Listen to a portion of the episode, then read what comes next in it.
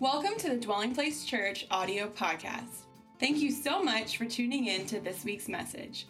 We pray God speaks to you today through this message and through His Word.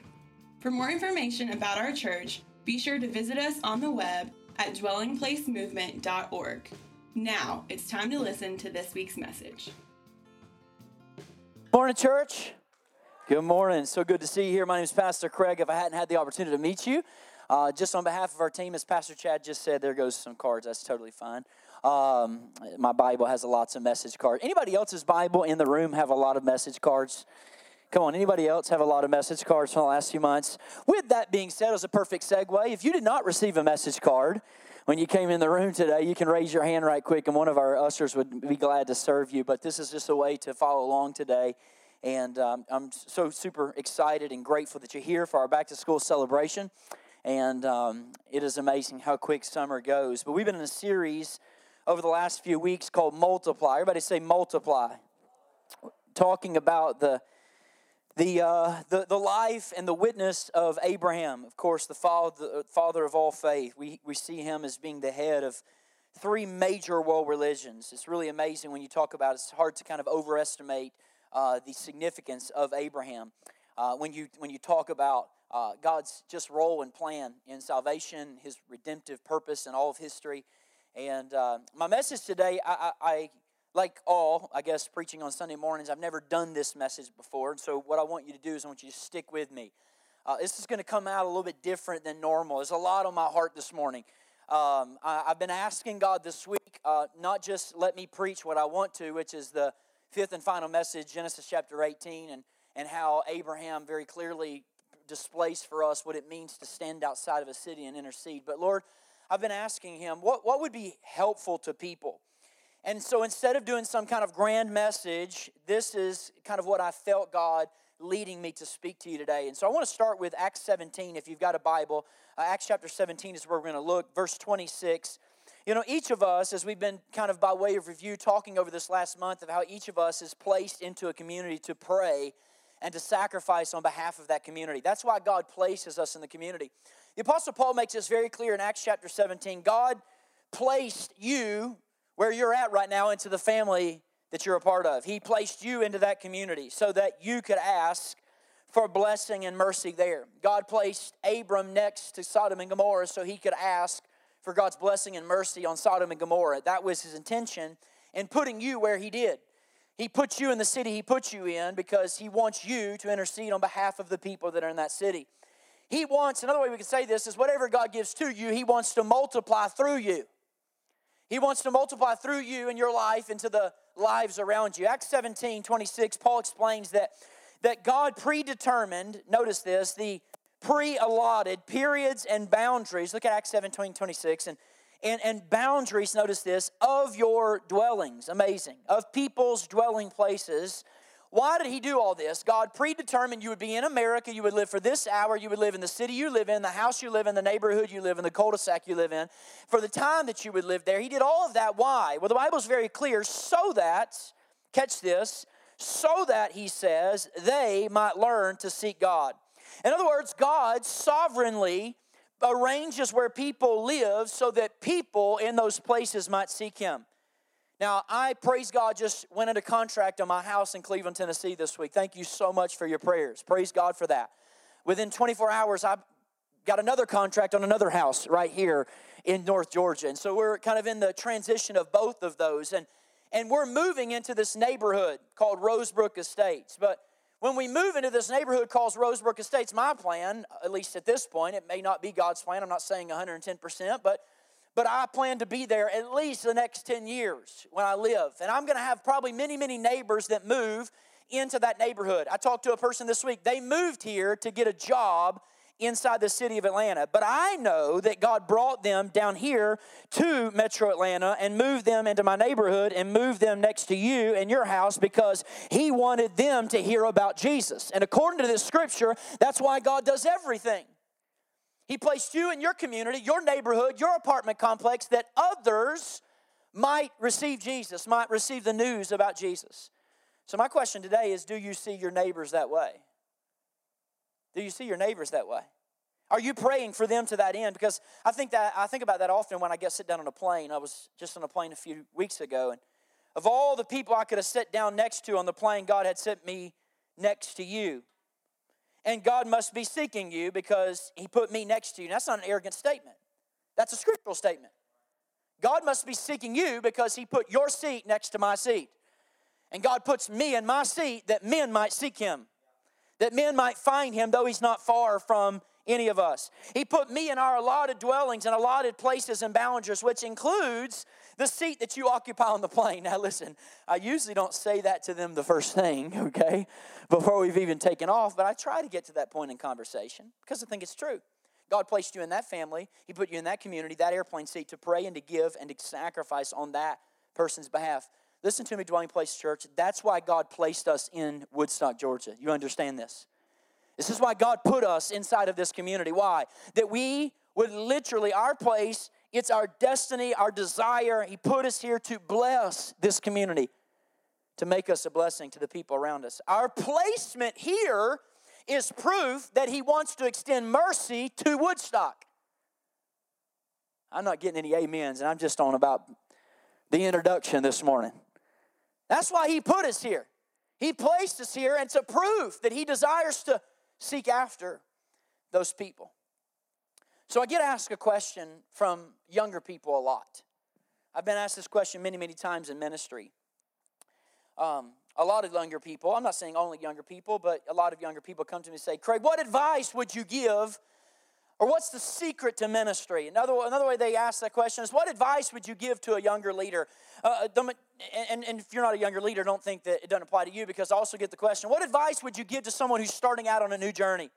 What advice would you give to a high school student that's trying to figure out what to do with his or her life? Today's back to school prayer celebration. What advice would you give to that person? In fact, I was just speaking to students a few weeks ago. I was at a at a conference and I was speaking to students and I'm standing there after the service like many times happens and there's 30 or 40 students that are wanting to greet you, right?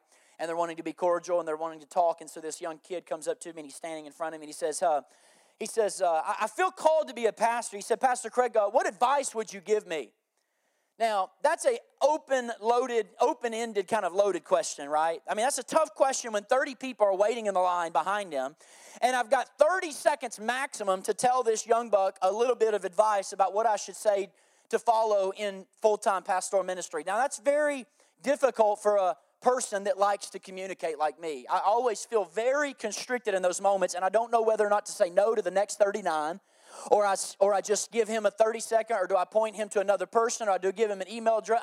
I, I love that question, but I feel very difficult to be able to answer that. And so I left that conference and I drove back home. And as I was driving back home, it would never leave me. What advice would you give to a person starting in a new journey? And so I thought today, you know what I'll do? I'll answer and I'll unpack that question. I'll unpack the answer to what is it that God asks you to do when you are to venture into the unknown, when you are to follow like Abraham in the footsteps of the unknown, to venture into territory that's so unfamiliar. It's a tough, tough question. So I want to say a few things to those of you who are on the beginning row or the front end of following Jesus, because I'm not, although maybe I'm on the front end of church planting, I'm not on the front end of following Jesus. I'm certainly not even on the front end of pastoral ministry. So I want to say a few things because I don't necessarily say I'm in the middle end. I hope I'm kind of front to middle end uh, based on what God has for me. But let me say some things to those on the front end. Let me say something to you that I think will just really be uh, such an encouragement to your soul. Because you need to know that I, like you, Pastor Chad, my wife, we sat in the exact same place you did. I remember being 16 years old and I got these dreams and I got these passions and the desires and these unique abilities and gifts and talents. And, and I'm sitting there and I, and I don't exactly know where all of that intersects. And I especially don't know what that looks like next year. And I don't know what that looks like the year after that. And I don't know what that looks like five years. And I don't know, I have no idea what that looks like 10 years down the road. And, and I was getting all this pressure like you do today. I was getting all this pressure as I was coming up into my teenage years and into my college years, this pressure because it was the big thing at the time I was in high school to have a five year plan. And you need to have it zero and photocopied, and, and you need to have it laminated, and the edges, you know, perfectly cut and, and centered and edged. And, and, and you need to have a 10 year plan, and you know exactly what you're called to do. And, and I always, at 16 years old, stressed over that. I spent so much time asking the question about God's will. And then I got stuck in this cul de sac as a Christian, and, and so many Christians get stuck in called trying to find God's will for my life. That, by the way, is a cul de sac, and that, by the way, is from the devil. Can I just go ahead and tell you that? That is from the devil. That pressure of trying to find God's will, that pressure of you've got to know God's will at 18, it's of the devil because of all of a sudden, when you get in high school, everything you look at is, oh my gosh, how do you know God's will for your life? Is he God's will? Is she God's will? Is that person God's will or is this person God's will? Is this career God's will? How do I know what career I should choose? Should I choose that path or this path, as if God's will was a needle in some kind of spiritual haystack that only a few people lucked up on in life, and they could tell you for sure that I am in the middle of God's will. I know exactly what God wants me or for me, but come on. Everyone else, including me, we are stressed to the maximum trying to answer the question, What is God's will for my life? Now, I hope you're there with me in the message because that's where we're going to journey the rest of the time. Well, what is His will? Well, what does He really have for me? So I was stuck in between. You got to have a five year plan and a 10 year plan. I was stuck between that and I did not. And do you know what God's will for your life, which I wasn't 100% sure, so I kind of felt in limbo. In my pastoral ministry, I've found that most people, not just that age 35, 45, 55 year olds, still feel in that limbo. And then what happened is I started down the road of life and I discovered that five and 10 year plans are absolutely worthless in the kingdom of God. Now, if you're a parent in the room, you're like, oh no, you did not just say that. Please, my son's sitting right next to me, my dog. let me clarify, let me clarify, but let me tell you, I want you to understand five and 10 year, five and 10 year plans in God's economy are worthless. Let me make a bolder statement. Finding God's will isn't what's really on God's heart for you today. It's not his primary concern. Now, let me clarify. I want to blow up for a few minutes the myth that there is some magic dot somewhere on the map that you have to figure out, seek, try to decode, and decipher so that you can live the life God wants you to live. I want to begin today by making a bold statement. God isn't interested in giving us a detailed roadmap to life. God is not interested in that. It is not really high on his priority list. So he does love you very much. He loves you very much. Now, I need to make this very real and personal, so let me just start right over here. All right, Tori. Tori, you're my anchor person. Tori, let's just make it personal. Don't get nervous. They're not looking at you, they're looking at me. Okay, so just, you're good, okay? You're good? Don't pass out. Okay, stay right there. So, Tori, let me make it personal a minute. God loves you personally. He loves you unconditionally. There's nothing you can do to increase that love, there's nothing you can ever do to decrease that love. He loves you right now the most to ever love you. He loves you personally. God loves you. He has specific purposes and plans for your life. That's what God does. It's different than anybody else. You're not like the, the girl in the end. You're not like Jocelyn, who's going to be an upcoming senior as well. You're not like her. You're not like her or her, or you're not like her or her or her or him. Which, by the way, guys, odds are pretty good if you go to dwelling place, you can find a wife pretty quickly, all right? So, like it was God's will for you to come to dwelling place, and if you can't find her here, we can't help you, bro. Don't come ask for a coffee date with me and say, I'm praying for a woman. Open your eyes, bro. Join the welcome team. Welcome to Dwelling Place, honey. How you doing, baby? You doing good here? Come on inside the sanctuary, you know? I mean, just, you think about it. It's a lot. It's pretty good odds, right? But, but think about it for a minute. God has a personal, specific plan for Tori Calvert. Destiny is custom designed, but mediocrity is mass produced in our culture. God has a, a very clear, distinct purpose for your life. And the thing that makes you unique is what makes you useful in the hands of God. That's what it means to be a peculiar people. It's what makes you useful in God's hands. So you aren't wired up like her.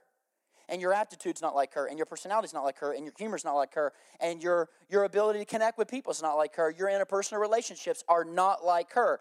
And so, what we end up doing is all of us start off as originals, and by the end of our life, we end up carbon copies, right? And, and, and what happens is we get into life and start thinking, you know what? I'm looking at everybody else, and I wish I was more like him, and I, I wish I was more like her, and I wish I was more like him, and I was just, uh, if I could just be a little bit more like her, and God's saying, no, no, no, no, no, no, no, no, no. Tori, don't be like him. Don't be like her. Don't be like the other person. No, no, no. God's saying, no, no, no, no. I took a lot of time, a lot of energy making you exactly like you.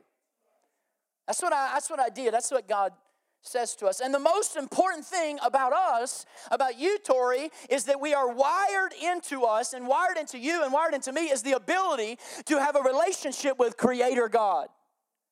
So, with our, within our unique gifts, within our unique dreams, within our unique passions, wired into you, Tori, is the ability to have a relationship with the God of the universe. And can I just tell us, dwelling place, that is the most important thing about you. That is the most important thing about me. And that is the most important thing to God today is not that He gives you a detailed roadmap, it's that He, you and He have a personal, intimate relationship one with another. And He's far more interested, come on, I'm preaching this morning, in that. He's far more interested in developing developing a love relationship on faith and trust than he is in giving you a blueprint, giving you an outline, giving you a directions, and sending you off in life.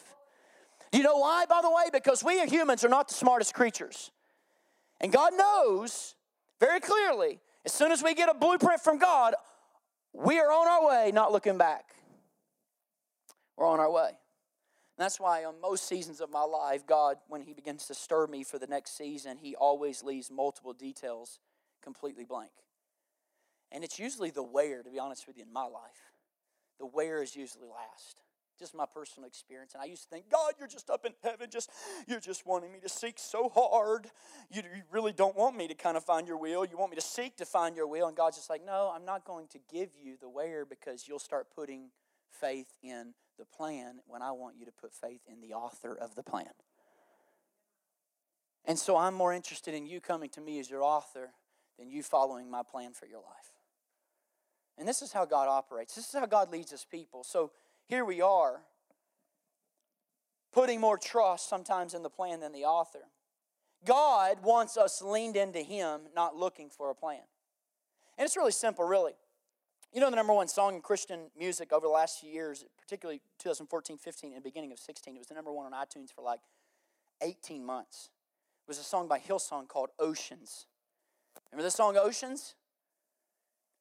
This song, Oceans, uh, this song swept, somehow swept the body of Christ globally. It's pretty amazing. And people always asking the question, why is Oceans hit like no other song? I think, can, if you just follow me a minute, I think that it swept the the Christendom and the world of Christianity quicker than other songs, maybe because it touched down on what God wants to talk to us about this morning. What do you mean?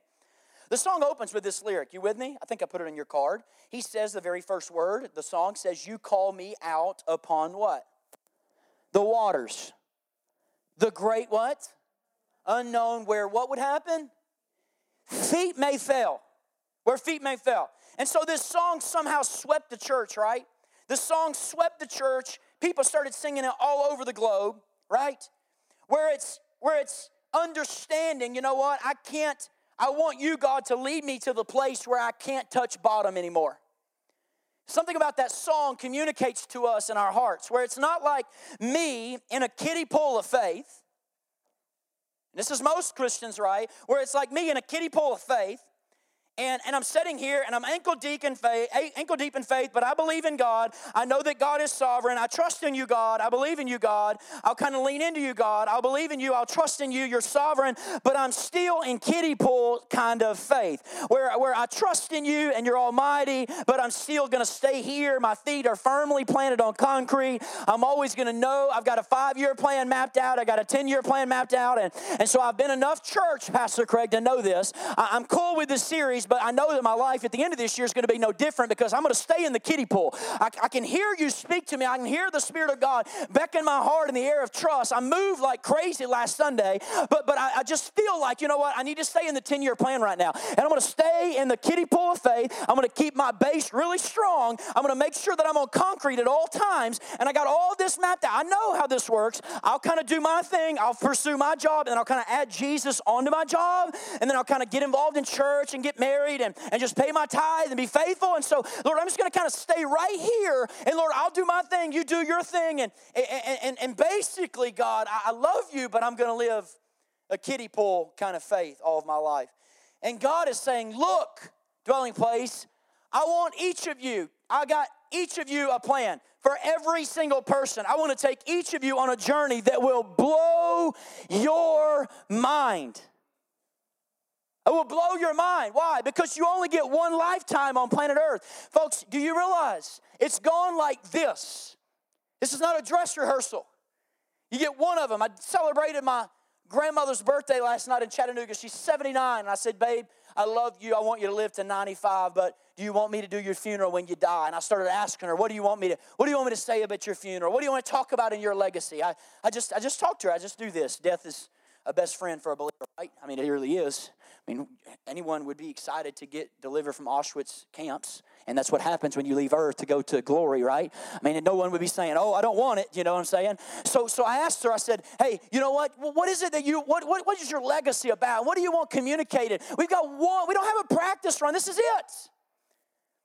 And it's over. And God does not think of any person in this room. And when He thinks of you, God's not think of you like words like average, words like ordinary, words like baseline, like lowest common denominator, like, you know, regular, run of the mill. He's thinking, you know what? No, I want to take you on this grand, epic adventure out of the shallow end, the kiddie pool faith. I want to take you on an amazing adventure that will blow your mind. And whatever you're dreaming about, it's not big enough. Whatever, whatever kind of thinking you think you can have in terms of the grandiose plan of God, God says, My thoughts are not like your thoughts. My thoughts are higher than your thoughts. I am God, I am the Lord, and there is no other, God said. I'm God, and there's no one beside me. And I and you are going to walk together on a journey in life, and by the end of it, I am looking for your mouth to be on the floor. I'm looking for you to be blown away with my plan. I'm looking for you to be literally awestruck with the faithfulness of my son. This is what God thinks about your life, not my life, not, not just my life, but your life. Listen, so many of you want to stay here. Can I just say, to attempt something in life with no risk of failure is to attempt something with no need of faith? I want to say it again. To attempt something in life with no risk of failure is to attempt something with no need of faith. And that won't please God. That won't please God. Craig, would you ever grow to a place where you don't have to walk by faith anymore? Eh. You never grow to a place. Listen to me. Your path to God's promise is going to be miraculous. If it wasn't miraculous, it would look like you did it. Can I say it again? Your path to God's promise will always be miraculous it will always blow your mind. If it wasn't, it would look like you did it. And so we got to be careful not to, that we don't get stuck in this cul-de-sac of trying to find God's will or that we get squeezed by the culture that tells us you have to prepackage life in such a way that kind of puts out God to the margins before it's all said and done. And God is saying today, listen to me, dwelling place, if I really am God, is He? And I really did create you to know me, then would you be willing to step out into a place with me and let go of your future and let go of your dreams and plans. And would you come to God at the beginning of the new school year and say, God, whatever you have in mind for me, that's what I want to be a part of today. That's what I want to be a part of. The psalmist writes it this way. Go to with me to Psalm 37 and read the New American Standard. Psalm 37, verse 3, 4, and 5. Notice what the text says. He said, Trust in the Lord. Everybody said, Trust in the Lord and do good. Catch that. Dwell in the land and cultivate faithfulness. Delight yourself in the Lord, and He will give you the desires of your heart. Verse 5 Commit your way to the Lord. Trust also in Him, and He will do it. four phrases I want to touch on very quickly. First one's this trust in the Lord and do good. Say that with me. Trust in the Lord and do good. Do good. I want to call you and me today to kind of step out in faith and park the panic button a minute. Kind of park the panic over what are my plans going to be? Because some of you right now are graduating high school and you still don't know what college you're going to go to, and, and, and, and there has to be decisions made. And some of you are in a brand new school year and you're transitioning jobs, or maybe some of you are in a brand new place that you're reevaluating your career and what God's called you to do. And, and so I want you to put park on the panic button today and understand that step one is for you to come before the Lord your God and, and, and come back to the beginning of your relationship and say, you know what? I want to trust in the Lord. Before I do anything else, I want to trust in the Lord. People are going to say, well, well, what decision are you going to make? Because they're going to do it, buddy. They're, they're going to do it. They're going to pressure you. Well, what decision are you going to make next? And say, you know what? I, I'm not really sure about that. And it's okay to give them this answer. But let me tell you what I am proactively doing. I, right now in this waiting, I am choosing to trust in the Lord. Maybe this message is for me. I'm just going to keep on going, preach myself happy. I'm just going to trust in the Lord where I'm at, where my feet are planted. I'm going to come before you without answering any questions and saying, God, I trust in you. Which, by the way, trust in the Lord is never a passive thing. It's never sitting back and saying, okay, God, you're in charge. I'll sit back and chill out over here. When you do something, come get me. No, no, no, no, no. He says, trust in the Lord and do good. Are you catching me? And do good. In the waiting mode, keep doing the very best at what God has put right in front of you. If you don't keep doing the very best at what God has put right in front of you in the waiting game, your waiting game and waiting room will continue to be extended. You do the best. But let your attitude be while I'm doing what I'm doing, I'm trusting you, God. I'm trusting that you're a sovereign God who will direct and orchestrate the affairs of my life. See, listen, listen to me. I think that when we have a picture of a little God, we have a high need of a detailed plan. But when our view of God becomes expanded to an extraordinary God, our need for a detailed plan becomes very minimal.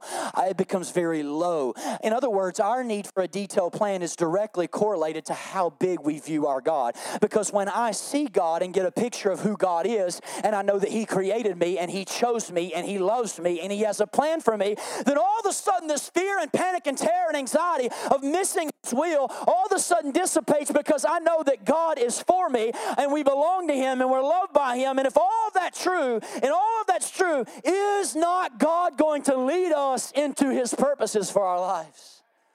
Our God will be faithful. Craig, I, I don't see God orchestrating your my steps. I told a person this week, if you don't see God orchestrating your steps, it can only mean one thing you've become the conductor. And you need to pass the baton. If you don't see God divinely, sovereignly orchestrating your life, it's because you're in the driver's seat. You're in charge. You're predisposed. So many people in ministry, young people, are looking for opportunities. It's a land of opportunity. Man looks for opportunity, God looks for obedience.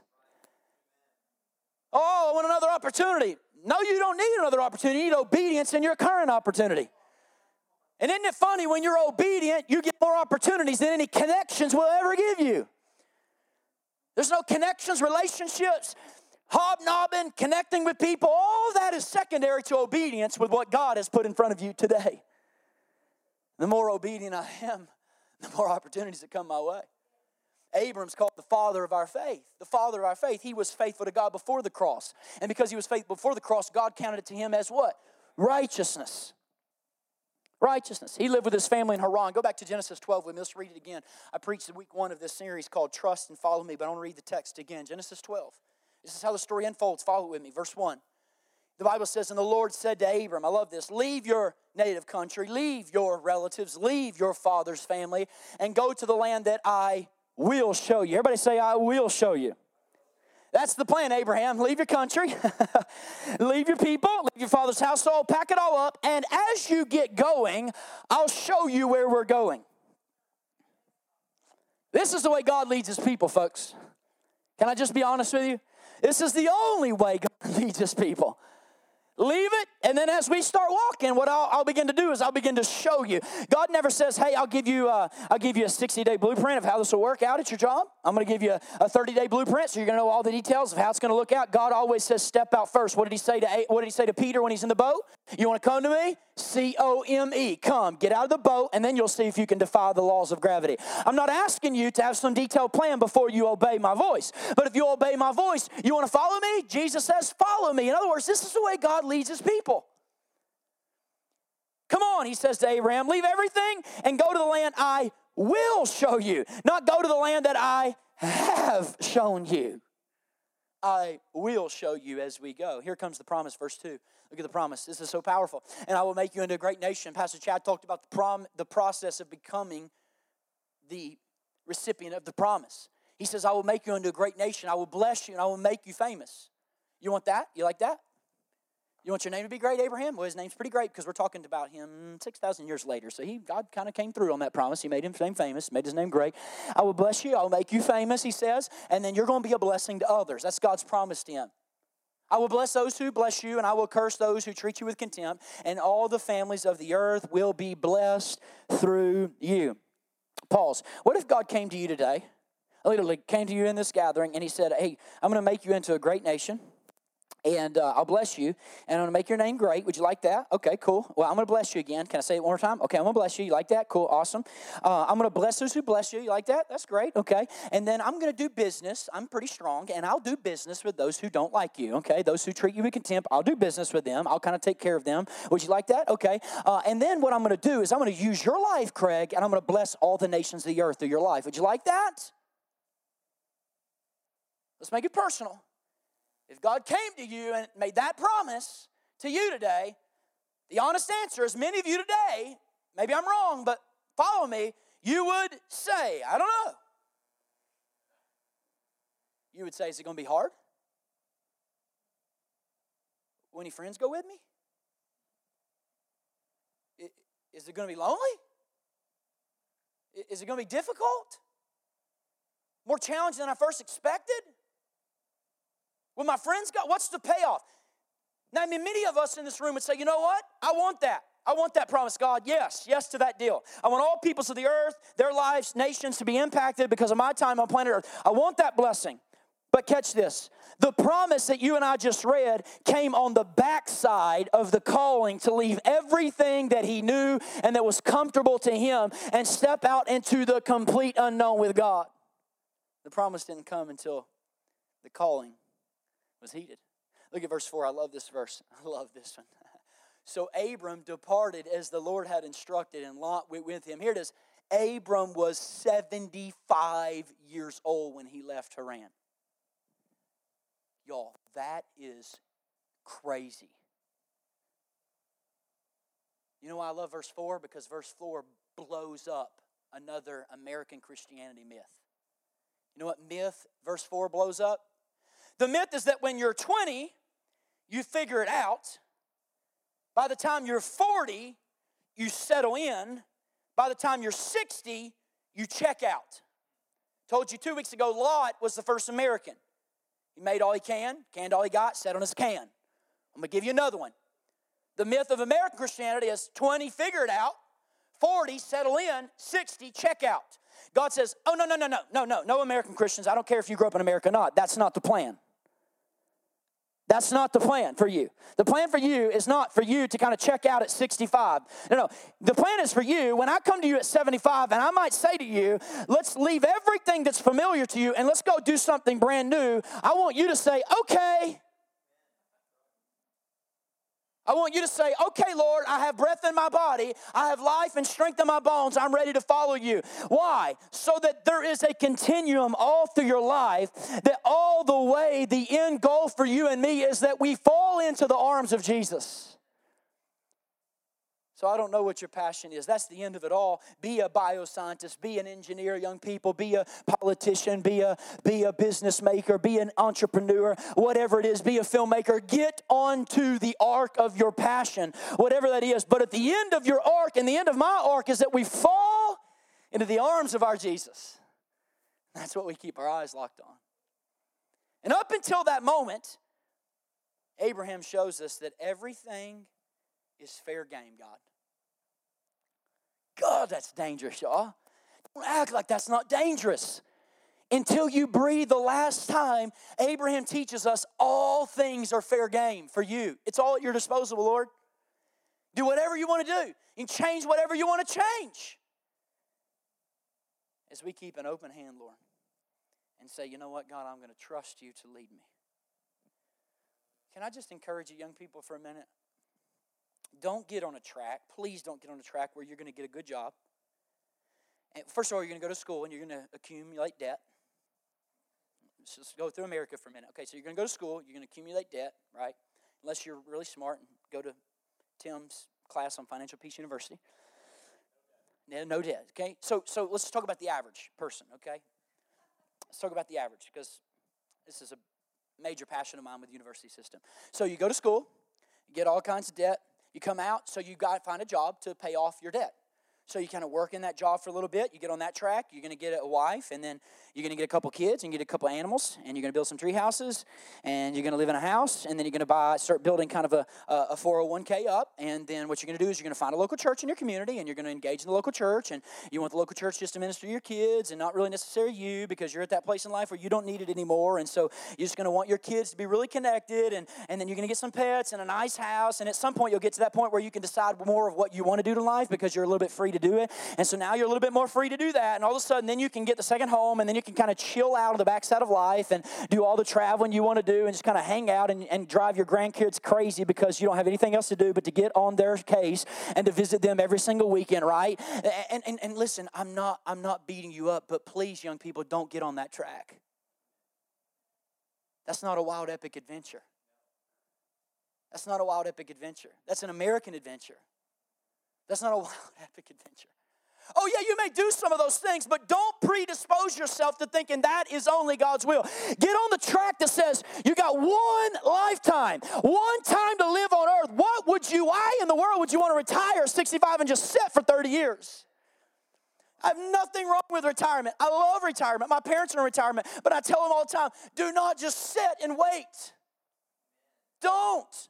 That's not the goal. That's not what God's asking. Invest your life into the next generation. Pour out your life as a drink offering. I know I'm going to get there, sure the Lord Terry, but you know what? I'm not looking forward to retiring. If I retire from the sense of ministry, you know what I'm going to do? I'm going to pour my life and find ways creatively to pour my life into the next generation. Get in that track. Abram was 75 years old. You know what that means? God isn't looking for us to make the step when we're crazy and young. Is the best thing I'm going to say to you all day. You ready? God isn't looking for us to make the step when we're crazy and young. He's looking for us to make the step when we are steadfastly looking at His greatness. And that can happen at any age of life. Any age.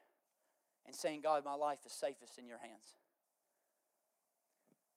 Craig, I'm a little confused right now because God's plan for me doesn't seem to be obvious. Can I encourage you? God many times does not guide us in an obvious way because He wants us to make decisions based on faith and character. And if it was always obvious, it would take little faith. It takes a little risk. Jesus said, I am the good what? Shepherd. Lean into me this morning. Hear just what my heart. If God moves you, perhaps you were oblivious to the danger of staying in comfortable pasture for the next 20 years. And the Good Shepherd knows that. And he'll be faithful to guide you. Second thing he says is dwell in the land. Everybody say dwell in the land. Going to hit this one fast and cultivate faithfulness. This is the practical. This is what you do when you are in the road to following God's will. In the meantime, by the way, can I just say real quick, most of our lives are neither spent are spent neither here nor there, but most of our lives are spent on the long road in between. Like the there is church planting, and you get in church planting, you're like, I'm nowhere close to there. The there's there.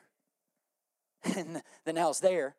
And so the whole road of life is spent between the there and the now. Right? It's like you're spinning between here or there. And fortunately, that's where God's found on the road. Remember when Jacob's trying to figure out what God's called him to do? You know what he did? on the road to where God was calling to him. Our striving will never get us anywhere. Your striving will never get you anywhere. Sometimes you got to simply lay down on the road. You got to use a stone for a pillow called Bethel, and you got to see what God dreams for you. You got to close your eyes and let angels descend and ascend on some on some ladders and let God dream for you on the road to the there. So while you're trusting in the Lord for your path and purpose, you say, God, I know you got something out there. Remember, you got to remember God is a sovereign God. We're worshiping a sovereign God. Everybody say sovereign. So that means most of what God is doing in our lives today is unseen. If I had to put a time to it, I'd probably say 5% seen and 95 is unseen. Well, that's encouraging. That's what it means to be sovereign. You're working behind the scenes. You're doing things that are unseen. So we're worshiping a God that is doing unseen. So so God is doing our lives things that are unseen, so we have to base it off of what we do see about God or confidence about what we don't see of God. And some of you would answer back today and say, Pastor Craig, well, look, look, look, my parents just blew up. My home is under fire. My dad lost his job. My marriage is struggling right now. My son is wayward. My mom has cancer. Everything's going crazy in my world right now. God, Craig, listen to me, is not really interested in, and he's not really orchestrating any grand, awesome plans in my life right now. And I would say to you, no, yes, he is because he's a sovereign God, and He's working in seen and unseen ways to put you on a path that you will never regret. God, right now, is working behind the scenes to put you on a path that will literally fulfill your heart. let me say it this way when you obey, God orchestrates. When you obey, God orchestrates. My God, I'm done preaching to me today. When you obey, God orchestrates again. But it's not until I obey that then God's hand begins to orchestrate the future, begins to orchestrate the plan of God. This is why, in the meantime, He said, dwell in the land and cultivate faithfulness. That means today, everybody in this room, we have one major assignment. You ready? Trust God for the future and cultivate faithfulness with whatever your hands are on right now. Trust God with the future and dwell and cultivate faithfulness with what you're touching right now. You can't just cop out and say, you know what? I don't know what God wants me to do, so I'll just check out. No, no, no, no, no, no, no. Doing God's will always involves and requires you doing your very best. I'll say it again. Doing God's will always requires you doing your very best. That's how God's will works with what you have right now. And listen, when we don't grow today, we're telling God we don't care what He has for us tomorrow. I just kind of hang out. Well, shortcuts today create headaches tomorrow. You cannot circumvent the preparation process of God. I will tell you, you can't do it. Dwell in the land and cultivate faithfulness. His purpose for you is to understand that there are no wasted moments in the economy of God. He's using everything in your life, happening in your life, present tense, to prepare you to be the person He needs you to be, future tense, to live the extraordinary purpose He has you on this planet for. When I was in high school, I want to tell you a quick story. I had a few different jobs. One of my jobs was working at a daycare. Casey, I just want you playing keys, my man. The rest of the team can come in a second. When I was in high school, I um, had a few jobs. I worked at a daycare in summers at, at a, a, church called uh, First Baptist, which is crazy me working with kids at that age. But my main job was to do yard work and landscaping. I, I paid for that rock on that left finger right there with lots of yard work. Lots of yard work. I'm talking about lots and lots of yard work. You got to do a lot of landscaping to pay for a diamond ring. You know what I'm saying? You just got to do a lot. I had a lady across the street. Her name was Dorothy Dunn. You know her. I've talked many, many times about her. She was 83 at the time when I was 17, and she had a huge yard, y'all. I'm talking about a huge yard. She had one of those old houses, all one level, but it was like um, 450 feet long. You know what I'm saying? I mean, it was just one of those, it was just never ending, right? And, uh, and she had a huge front yard and she loved ornate landscaping. You know what I'm talking about? If I saw another piece of monkey grass by the time I was 16 to 18, I was ready to jump off a bridge. She got monkey grass and she had all these beds and she wanted me to do all the landscaping. And I would go over there and I, 16 years old, and Miss Dunn would come out and she said, Craig, I want today what I have for you is I want you, and I don't know how many hours you can work for four hours. And she wanted me to get so many things done based on what she was paying me for hour. She's like, I want you to put down black plastic. Y'all, I was so, I, I guarantee you, I have covered Mercedes Benz Stadium in black plastic. I'm not kidding. Weed block. I'd, I'd pull all the mulch up, put the weed block down. I would nail it, big old studs down in the ground, big old ties, land ties, you know, get it deep down in the ground. And I would do this all the time. And I'd go over to her house and she'd say, Craig, I got this bed for you today. I got that bed. I got that hedge. I want that rose bush cut. I want that weed block put down, flowers everywhere. She would walk me around. And let me see, she'd say, in the next six hours, I want these two beds done. Well, what that made it necessary for me to be is, is called efficient. I had to move quickly. So I would get up early in the morning in the summer, I would walk across the street, and I would get my tools. She would have her tools sitting out next to the backyard. The backyard was this remote place, the plants and everything are waiting on me. I'll tell you this one funny story. I was mowing the yard in the backyard one time, and I went over this hole that was a yellow jacket hole, and I was wearing uh, I was wearing tennis shoes and uh, athletic shorts. I went over the hole. Next thing you know, I got about 15 yellow jackets. I'm allergic to those things up my shorts. Y'all, I ripped my entire clothes off sprinting across the street to my house. You know what I'm saying? If anybody saw that, that was a crazy day, right? I mean, I was literally whatever I could do to get these things out of my clothes. And and and I was this is what I did every single day. I must have laid hundreds of yards of weed block.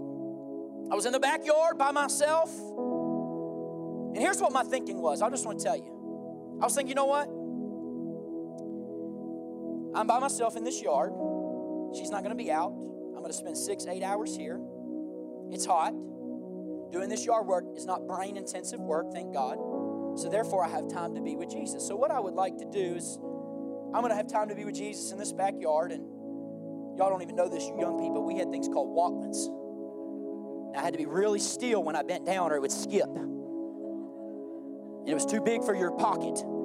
It was, a, it was a CD player, it was a little Walkman, and I had a Walkman. And I said, you know what, I'm gonna get my worship music on. And because I was in the middle of nowhere, I could talk out, out loud to God. And so I said, you know what, while I do this yard work, I'm just gonna talk to God. I'm gonna knock out these jobs no matter what comes today, or how matter how hot it is today. I'm gonna knock them out. I'll get it done today because me and Jesus are going in this backyard.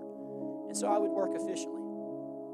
I did that for a few years, y'all, almost almost three years, and finally it was time for me to go to undergrad. So I looked at Miss Dunn. I said, Lady, I got to go on, baby. I'm going on to the next job. And I moved from Chattanooga, Tennessee to Cleveland, Tennessee.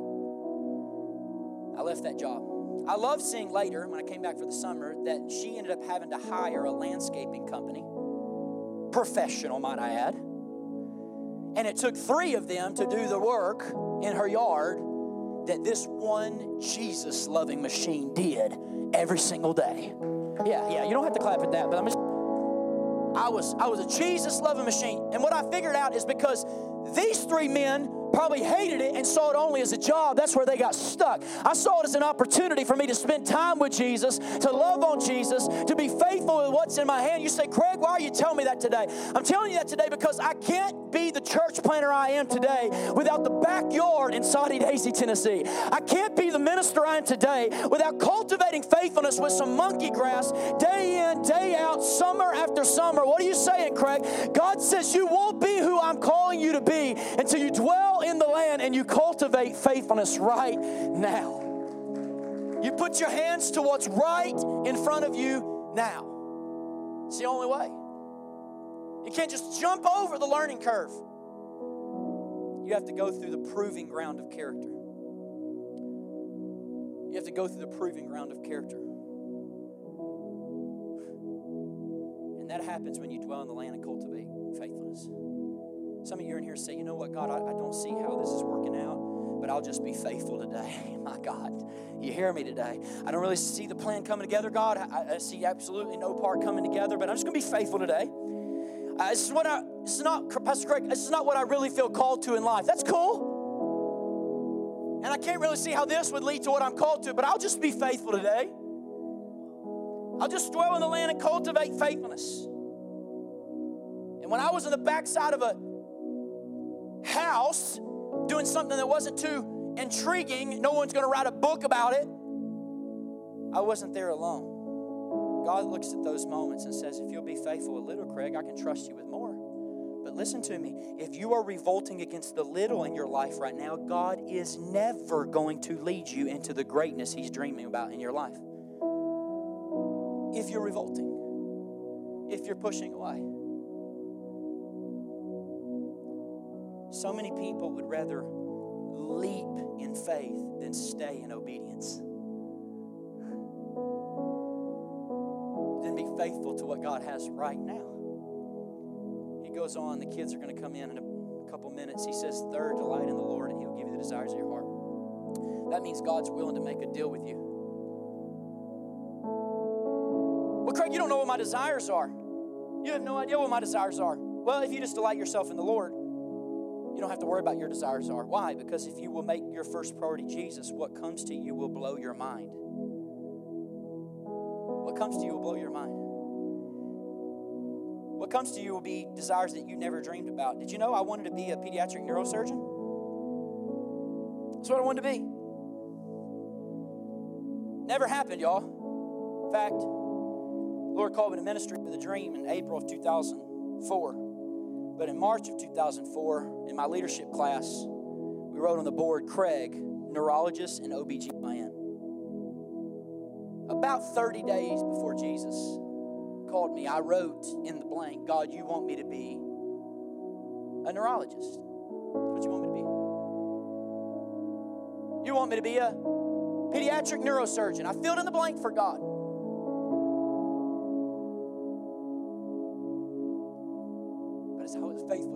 What He did? He morphed every desire. And that's what He does. When you delight yourself in the Lord, the desires that come to you are so different than what you ever dreamed of. That's why He says, Delight in the Lord, He'll give you the desires. It'll be His desires. His desires. I was graduating, and my principal wrote me a note. You say, Craig, do you keep all this stuff? Absolutely, I keep all this stuff. My wife hates me for it, but I keep it. My principal. Craig was elected as an excellent role model, Fellowship of Christian Athletes president. He's earned the respect of his peers, community service leadership, helping St. Jude, Tennessee River Rescue, achievements community service. Craig's motivation, intelligence, character, and skills are exceptional. He has a 4.0 and a 4 point scale. He will achieve his goal of becoming a physician and he will improve our world.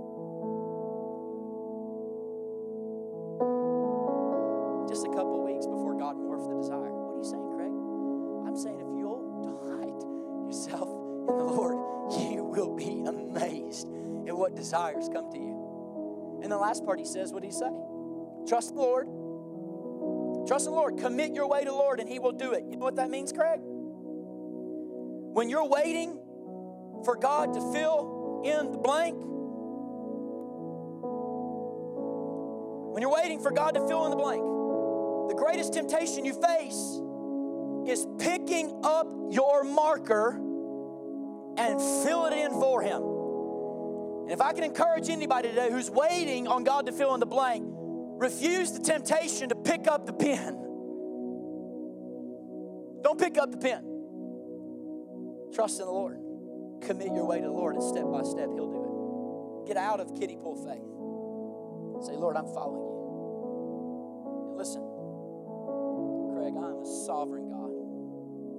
I'm orchestrating the affairs of this world. I'm running history. I'm in charge of it all. I have a place for you. I have a purpose for you. Nothing gets lost in my economy. Some of you are saying some of it's not working. It won't be used by God. No, nothing is wasted. No tears, no sorrow, no cancer, no death, no disability, no difficulty. Listen to me, young lady. No depression is wasted in the economy of God. God will turn that depression and cause you to minister to other people. There is nothing you go through that is wasted in God's economy. He's working all of it into a beautiful plan for you. All you have to do is open your hands say, Today I trust in the Lord and I will do good. I will dwell in the land and I will cultivate faithfulness. I will make my delight the Lord and He will give me the desires of my heart. I will commit my way to the Lord and I will trust Him and He will do it. So, what we can do today is let's breathe out all of the anxiety. Let's breathe it out. All the worry and the stress. And remember that all God's asking us to do today is say, Lord, I trust you at this moment. And you're going to do it all. Would you bow your heads with me? Father, I'm reminded today that the cross was a mess. But all the while, it was the beautiful plan of God.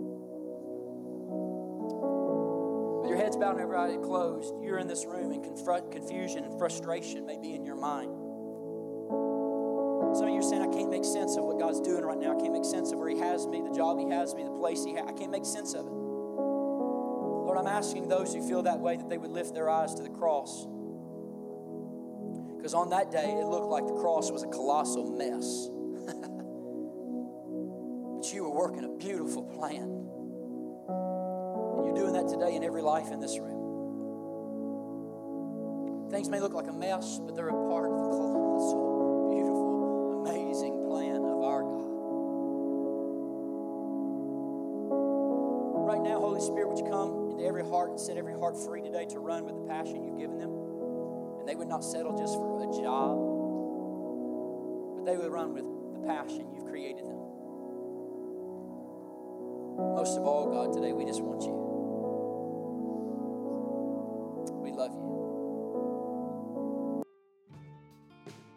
Again, thank you so much for listening to this week's message. If you'd like more information about our church, be sure to visit us on the web at www.dwellingplacemovement.org.